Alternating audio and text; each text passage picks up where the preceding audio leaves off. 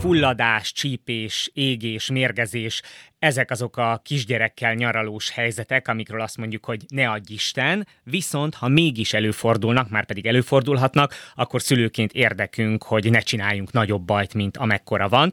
Úgyhogy még mielőtt jönnének az igazi családi nyaralós augusztusi hetek, hétvégék, Gosler Ádámot, a Szent Márton Gyermekmentő Szolgálat orvosigazgatóját faggatnám arról, hogy ha ilyen eset előfordul, akkor hogyan csináljuk jól.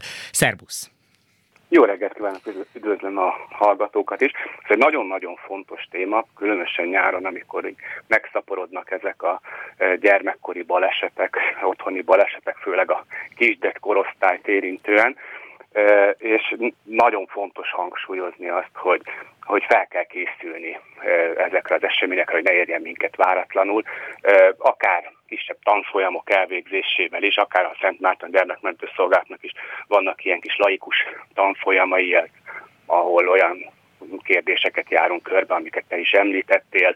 Ezen kívül újraélesztést tanítunk, légúti idegentest, eltávolítást tanítunk, és hát a szakszerű segítségkérést tanítjuk. Bocsánat, akkor azt jól értem, hogy mert azt tudtam a Szent Márton gyermekmentő szolgálatról, hogy 21 éve foglalkoztok gyermekmentéssel az országos mentőszolgálat kötelékében, meg hogy gyerekeket szállítotok mobil intenzív osztályként is, de azt nem tudtam, hogy ezek szerint is szerveztek szülőknek ilyen rövid pár órás elsősegélynyújtó képzéseket?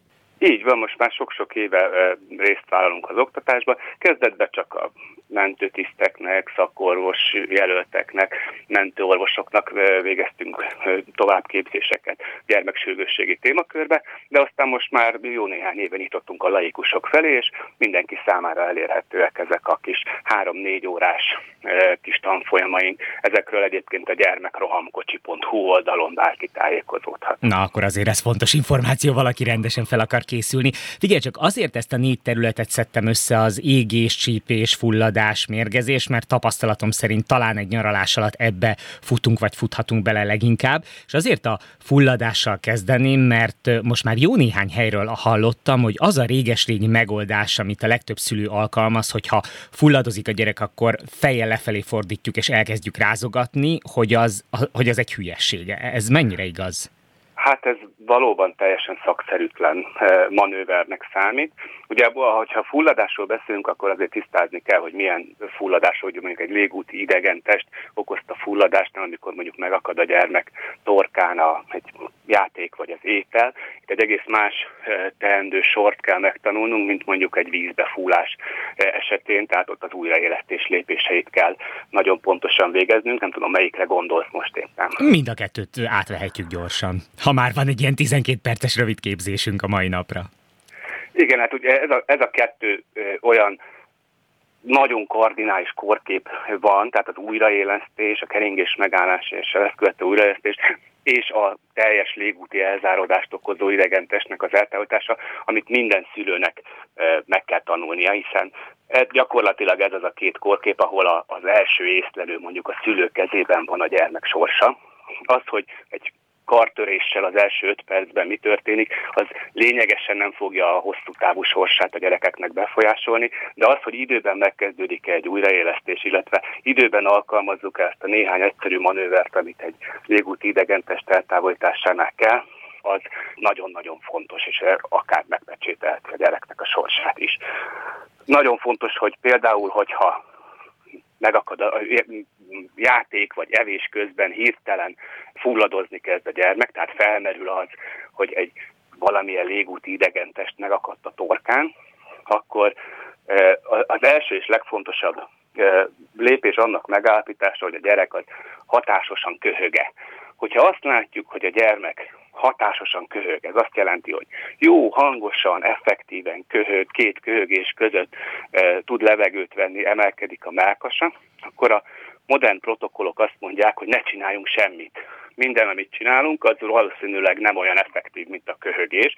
Ezért nyugtassuk a gyermeket, biztassuk köhögésre, és ne csináljunk ilyen általad említett manővereket. Ha viszont azt látjuk, hogy a gyermekünk nem hatásosan, de ugye fulladozik, de nem tud hatásosan köhögni.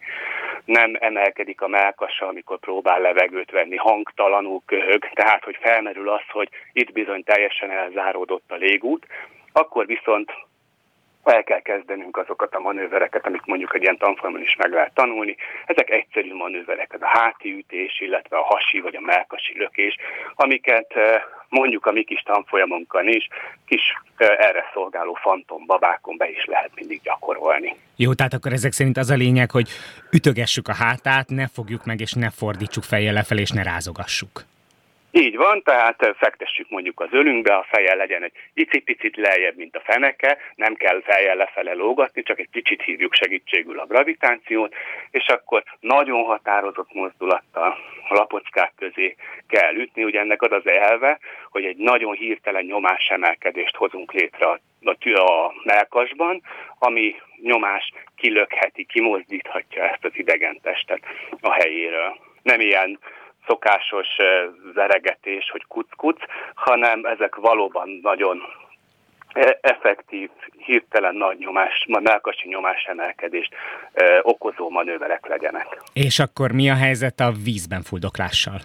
Az viszonylag ritka szerencsére, hogy teljes fulladás, teljes keringés, megállás történik, tehát hogy egy komplet újraélesztésre van szükség. Sokkal gyakoribb a gyerekeknél, hogy a úgynevezett alámerülés történik, amit még időben észlel a szülő, kihúzza, és a gyermek utána hm, vizet köp, köhög föl, hány, tehát egy ilyen majdnem vízbefúlás eseménye történik. Itt nagyon fontos az, hogy nyilván akár az enyhébb eseteknél is kérjünk segítséget. Sokszor ilyenkor a légúti tünetek azok, hogyha mondjuk édesvíz vagy sósvíz kerül a tüdőbe, akkor csak később alakulnak ki, akár percekkel, vagy akár egy-két órával később is. Tehát ezeknél a gyerekeknél mindenképpen orvosi vizsgálat, és az esetek nagy részében rövid kórházi megfigyelés is szükségessé válik. Nyilván, hogyha olyan helyzet adódik, hogy a gyermeket úgy húzzák már ki a vízből, hogy nem e, reagál, hogy a légzés vizsgálatakor azt állapítjuk meg, hogy nem vesz levegőt. Ilyen esetekben el kell kezdeni a komplex újraélesztést, ami hát nyilván egy begyakorlott művelet sor, aminek a része az a hatásos szájból szájba történő lélegeztetés, illetve a melkas kompressziók kivitelezése. És ezen a ponton mindig kihangsúlyozom, amit amikor a tanfolyamunkon is mindig kihangsúlyozunk, hogy a szakszerű segítségkérés az mindig egy nagyon fontos láncszem az életmentésben. Tehát a segítségkérésnek is megvan a helyes technikája. Egyrészt nagyon fontos, hogy kire bízzuk a segítségkérést, tehát olyan emberekkel bíznunk, a, aki pontosan tudja, hogy hol van, pontosan tudja, hogy mi történt, és ne arra bízzuk a segítségkérést, akinek semmi más hasznát nem tudjuk venni egy ilyen szituációban. És az is nagyon fontos, hogy korrekten tájékoztassuk a diszpécsert, aki a vonal másik végén ül. Sokan nem tudják, de nem csak egyféle mentőegység van, sokféle mentőegység van, és nagyon nem mindegy, hogy kiket indítanak a helyszínre, akár párhuzamosan. Tehát, hogy a diszpécser a másik oldalon pontosan tudja, hogy mennyi a baj, mekkora a baj. És a mai fókuszterületek közül azért a mérgezéssel folytatnám, mert a mérgezéssel kapcsolatban is van egy viszonylag friss infóm. Azt hallottam valakitől, hogy ha a gyerek megiszik otthon vagy nyaraláson az apartmanban valamit, akkor nem kell azonnal is annyira kétségbe esnünk, mert vannak bizonyos szerek, és az illető a mosogatószereket említette, amiben igazából semmi olyan anyag nincsen, amiből komoly mérgezés lehet. Ez mennyire igaz? Igen, hát a, a, az otthoni mérgezések azok e, rendkívül gyakoriak, ugye hát mindenki tudja, a kis tipegő korosztály az bármerre jár, mindent megkóstol, e, és hát ez így van az otthoni e, legkülönbözőbb dolgokkal is. És hát tudni kell, hogy azért otthon nagyon kevés olyan dolog van, amiből kis mennyiség komoly mérgezést tud okozni. Uh, tehát ismerni kell azokat az úgynevezett ártalmatlan szereket, amiket az otthonunkban tartunk. A gyereknek abban, hogy megkóstol, vagy egy-egy kortyot iszik a tusfürdőből, a mosogatószerből, a kontaktlencse folyadékból, vagy a, egy-egy harap gyertyából, vagy az újságból, akkor semmilyen komolyabb, vagy a rúzsból, akkor semmilyen komoly mérgezési tünetekre, tünetre nem kell számítani. Viszont nagyon-nagyon tudnunk kell, hogy mi az a néhány dolog otthon, amiből viszont kicsi mennyiség is nagyon komoly mérgezést, akár halált okozhat, és ami tényleg minden háztartásban megtalálható ebből, azok a marószerek. Ezekre kell nagyon figyelni, hogy ezek gondosan elzárva, magas szekrényben legyenek, tehát a vízkőoldó, a hideg zsíroldó, az ilyen domestos-féle mm, fertőtlenítő szerek, amelyek nagyon komoly marási sérüléseket okozhatnak a szájban, nyelőcsőben, gyomorban, úgyhogy ezekre különösen kell vigyázni. Aztán ami otthoni, otthon elő szokott fordulni, és nagyon komoly mérgezést tud okozni, azok a fagyáló folyadékok. Tehát apukának nagyon gondosan kell figyelni, hogy a téli szélvédő mosót, a fagyáló folyadékot, azokat nagyon gondosan elzárva, akár biztonsági kupakkal ellátott ö, ö, tartályban tartsa, hiszen ezekből akár egy-két kort is, akár halálos mérgezést tud okozni a gyerekeknél. És akkor már csak két percünk marad, de gyorsan térjünk ki az égésekre, sőt leginkább a csípésekre, mert azért egy nyaraláson bőven lehet csípés. Ilyenkor annyi a teendő, hogy az adott területet hideg vízzel egy picit megnyugtatjuk, és reméljük, hogy elmúlik a dolog. Nyilván persze nem harmadfokú égésekről beszélek, hanem apróbb dolgokról. Uh-huh. Az égés forrázás ez, mind, ez egy nagyon gyakori gyerekkori baleset. Ha bármilyen ilyen forrázásos helyszíre kiérünk, akkor két dolgot szokott mondani a szülő. Az egyik a, de csak egy pillanatra nem néztem oda, a másik pedig az, hogy nem értem, mert eddig még soha nem csinált ilyet. Na, hogyha meg akarjuk el, előzni a forrázásos baleseteket, akkor ezt a két mondatot kell a fejünkbe vésni.